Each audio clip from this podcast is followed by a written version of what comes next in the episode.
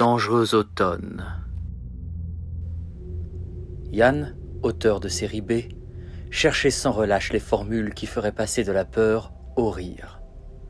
Ainsi, le dialoguiste de films d'horreur se jouait littéralement de la frousse. Il cherchait, entre calembours et autres figures de style.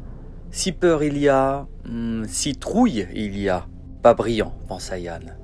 Alors, en ce dernier après-midi ensoleillé d'octobre, l'auteur partit en forêt.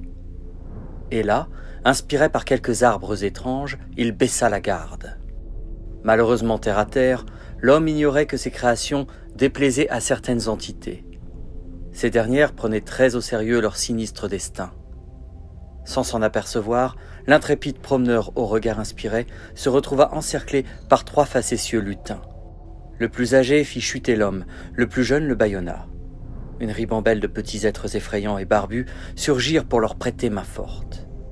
Les lunettes désaxées sur le bout du nez, le scénariste distinguait un petit sorcier crasseux qui lui marchait sur le ventre, une lame de couteau rouillé pointée vers l'avant. Alors qu'il perçait la gorge de l'imprudent, le minuscule sorcier demanda, pour la forme, Un dernier mot À bientôt pour une nouvelle histoire horrifique.